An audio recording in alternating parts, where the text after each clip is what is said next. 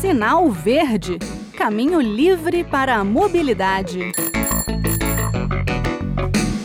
Olá, começa agora o Sinal Verde, o espaço da mobilidade na Rádio Senado. Eu sou o Bruno Lourenço e vamos trazer hoje informações sobre o Registro Nacional Positivo de Condutores.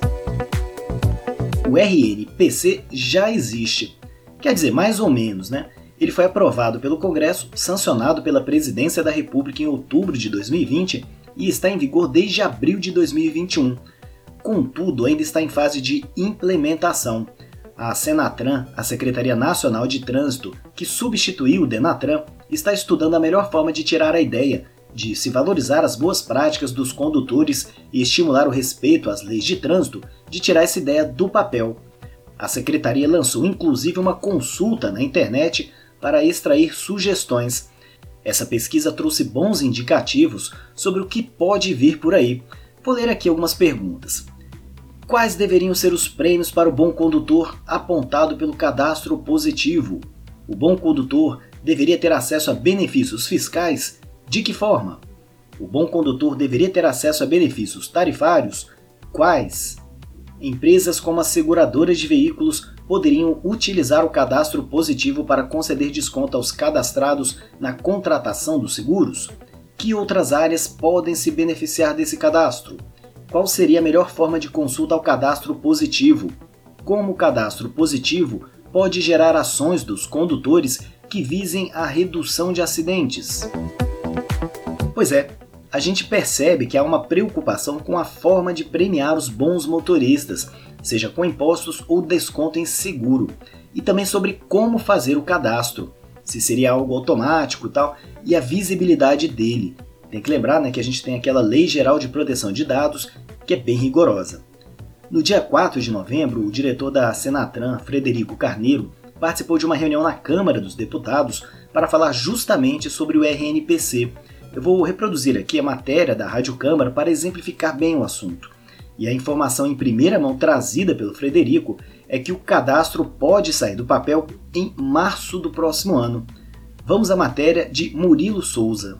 O diretor do Departamento Nacional de Trânsito, Frederico Carneiro, disse à Comissão de Viação e Transportes da Câmara que o Registro Nacional Positivo de Condutores, também chamado de Cadastro de Bons Motoristas, poderá começar a ser utilizado no país em 2022. Aos deputados, Carneiro informou que o órgão já trabalha no sistema que vai reunir informações do Registro Nacional de Infrações de Trânsito, o RENAINF, mas destacou que a regulamentação do cadastro de bons motoristas será feita por resolução do Conselho Nacional de Trânsito, que vai definir quem poderá ser incluído e a quais benefícios terá direito. Creio que nos próximos, é, no, no, até o primeiro trimestre aí do ano de 2022, a gente já tenha isso já finalizado, concluído, disponível na CDT, na Carteira Digital de Trânsito, e bem como também um sistema disponível tanto para os órgãos autuadores quanto para as entidades privadas que, que, que quiserem fazer uso dessas informações para beneficiar algum condutor. Carneiro considera que o cadastro, criado no ano passado com a reforma do Código de Trânsito Brasileiro, torna possível premiar os motoristas que respeitam as leis de trânsito, concedendo a eles, por exemplo, descontos em tributos, pedágios e nos valores de locação e de seguro de veículos, entre outros benefícios. Por fim, ele frisou que a adesão ao cadastro será voluntária o consentimento do cidadão, primeiro, para que ele possa entrar no, no cadastro positivo, tem que ter uma autorização expressa desse condutor. E também a gente, na, na, ferramenta, vamos colocar um termo de consentimento, que ele, que ele autorize previamente a, a utilização dessa informação para, por exemplo, uma empresa de locação de veículo, uma empresa de, de, de, de, seguro, o próprio órgão autuador, o órgão de trânsito, o DETRAN ou a Secretaria de Fazenda. Relator do projeto de lei que deu origem ao Registro Nacional Positivo de Condutores, o deputado Juscelino Filho, do Democratas do Maranhão, lembrou que o cadastro entrou em vigor em março deste ano e precisa agora ser regulamentado.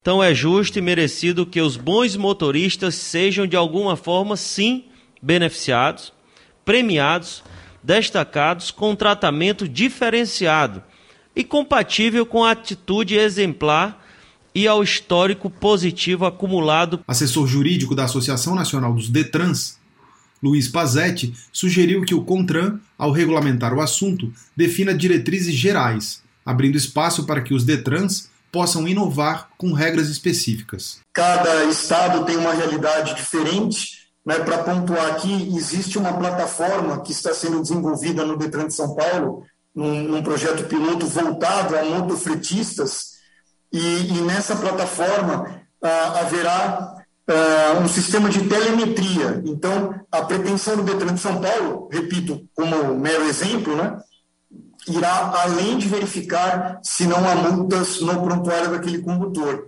Pretende, é, é, como eu disse, por meio de telemetria, verificar a velocidade média do percurso é, percorrido. Representantes da Associação Brasileira de Mobilidade e Tecnologia e da Federação Nacional das Empresas Locadoras de Veículos apontaram benefícios do Registro Nacional Positivo de Condutores, ou Cadastro de Bons Motoristas, que, segundo a lei, poderá ser consultado por qualquer cidadão.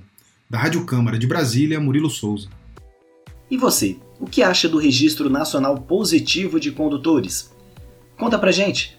O nosso e-mail é radio@senado.leg.br e o WhatsApp da Rádio Senado é 61 98611 9591.